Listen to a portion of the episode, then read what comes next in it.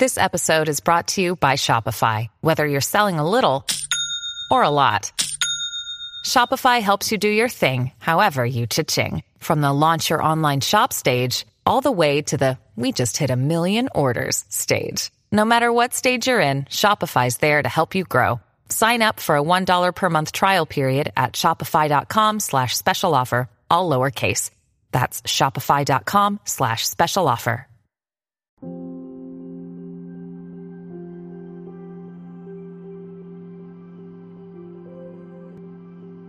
不为自己求安乐，但愿众生得离苦。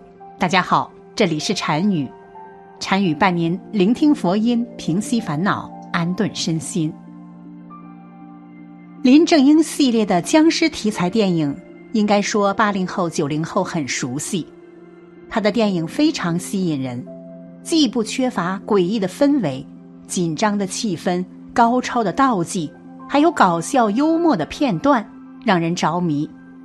他可以说是中国僵尸片的第一人了，被称为“僵尸先生”。可惜的是，他在一九九七年英年早逝，享年四十五岁，这让很多人十分的惋惜。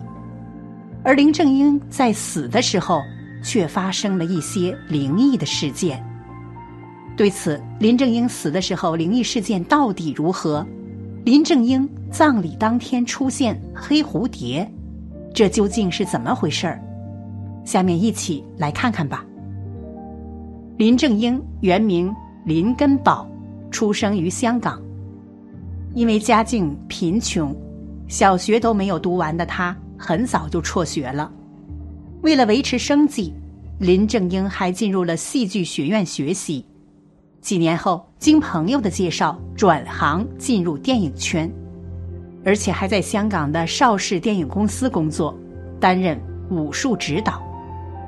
在这里，林正英结识了洪金宝等优秀的师兄弟，而林正英的身手也被当红的李小龙看好，成为了李小龙的得力助手。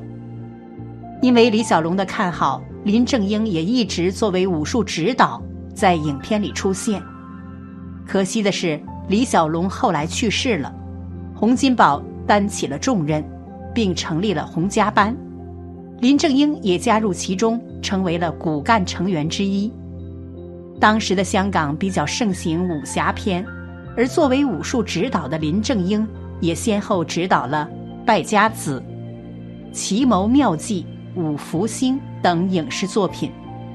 凭借这些优秀的作品，林正英连获香港电影金像奖的最佳动作指导奖。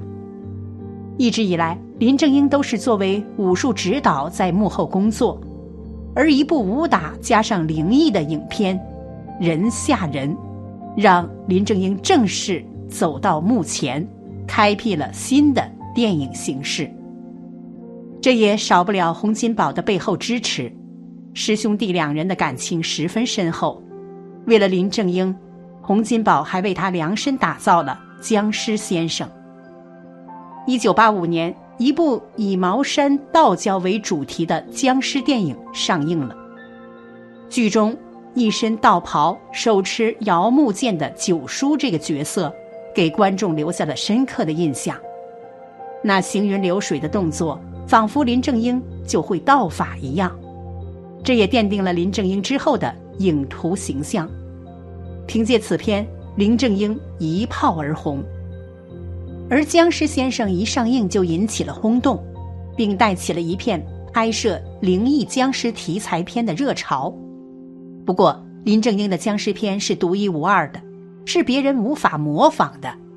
即便后来各种僵尸片层出不穷，但许多人还是喜欢林正英的作品。或许因为他对僵尸片驾驭的轻车熟路，可以说。林正英是僵尸片的开山鼻祖了吧？他随后也出演了好几部僵尸影片，这些作品也广受观众的好评。奈何天妒英才，一九九七年林正英因病去世了，享年四十五岁。不过，林正英葬礼上诡异的布置可是吓到了不少人。原本按照林正英的遗愿。是要道教的仪式，现场却是佛教的葬礼仪式，而洪金宝也是大发雷霆，因为林正英重情，不想麻烦师兄弟的他，就没有告诉他们自己患病，独自承担着病痛的折磨，直到他去世。洪金宝等人才得知消息，再加上林正英葬礼上的小礼堂环境不好，也难怪洪金宝发脾气了。而林正英去世前拒绝见任何人，老朋友都不见，这也让许多人觉得他的离世没有那么简单，因为林正英拍摄了很多灵异题材的片子，大家几乎都往这方面想，这也情有可原。因为有许多拍摄灵异题材的演员都突然离世，因此大家也对林正英的去世进行猜测。香港拍戏历来敬鬼神，拍机要切烧猪敬天地神佛保佑，拍摄期间切忌谈鬼论神，以免惹祸上身。饶是如此，不也有许多灵异之事发生？比如一九八八年。冯宝宝拍《灵幻小姐》时，就惊爆创邪事件。黄英和黄炳耀是僵尸先生的编剧，黄英后来因多写鬼片及灵异小说，而被曾志伟捧为鬼王。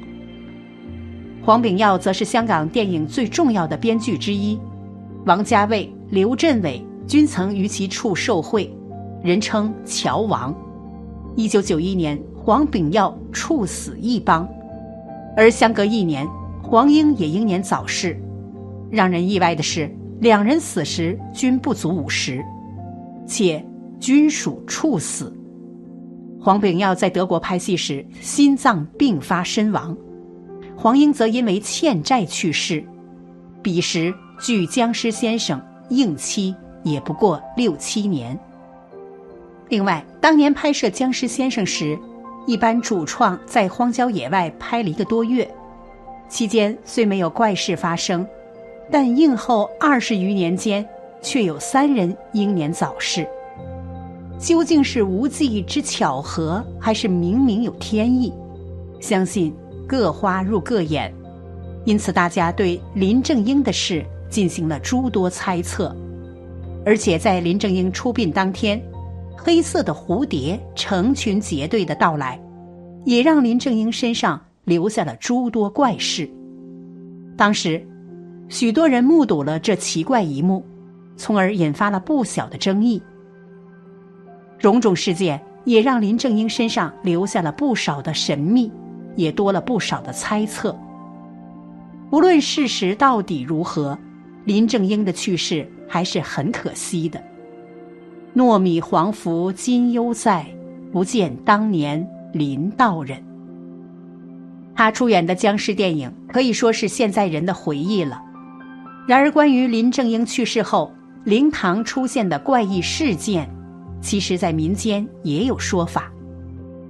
很多地方都有给死者守灵的习俗，就是会把死者放在灵堂一段时间，入夜之后会有很多飞蛾到灵堂。因为不是一次两次，几乎每每都有飞蛾出现，所以会有这样一种说法：飞蛾是死者所化。其实民间有时候灵堂里会出现一种绿色的大型的蝴蝶，这种平时基本上见不着的蝴蝶，经常出现在灵堂里，相信很多人都会觉得很奇怪。有老人家说，这是亲人过世了。灵魂附在飞蛾身上，回来看看亲人。至亲之人过世不满一百天的，灵魂都会找载体附着回来看看亲人。其实，关于蝴蝶的颜色也有很大的说法。风水学上说，蝴蝶的颜色代表着不同的寓意。黑蝴蝶或者白蝴蝶这一类纯色蝴蝶，代表着不好的事情。可能是霉运，或者是煞气，但是并非是逝者带来的这些，也可能是逝者想要提醒子孙后辈要注意警惕一些事情，是逝者担心子孙后辈、家人们的一种警示。如果是花蝴蝶，可能还寓意着感情上的问题。单身的朋友，可能逝者希望你早日成家；结过婚的朋友，可能是逝者想要你从一而终，不能辜负彼此间的感情。当然，还有一种说法，那就是蝴蝶对腐败的气味很敏感。能够捕捉到空气中腐败的气味，并且它们很喜欢这个味道。在捕捉到腐败的味道后，它们会向气味的源头靠近，最后停留在气味源头的周围。因为有些蝴蝶喜欢酸腐的味道，所以有人会用尿液加糖来诱捕蝴蝶。人死后一段时间，大小便会失禁。身体内也会产生腐臭气味，有些蝴蝶喜欢那样的气味，所以也有不少人认为，这些大型的蝴蝶是被尸体的气味吸引过来了。另外，由于灵堂里的灯在守灵的那几天是不会熄灭的，我们都知道有很多小虫子是趋光性的，所以才会有飞蛾扑火这样的情况。所以也不怀疑这些美丽的大型蝴蝶是因为光才会飞到灵堂，并在灵堂一直停留的。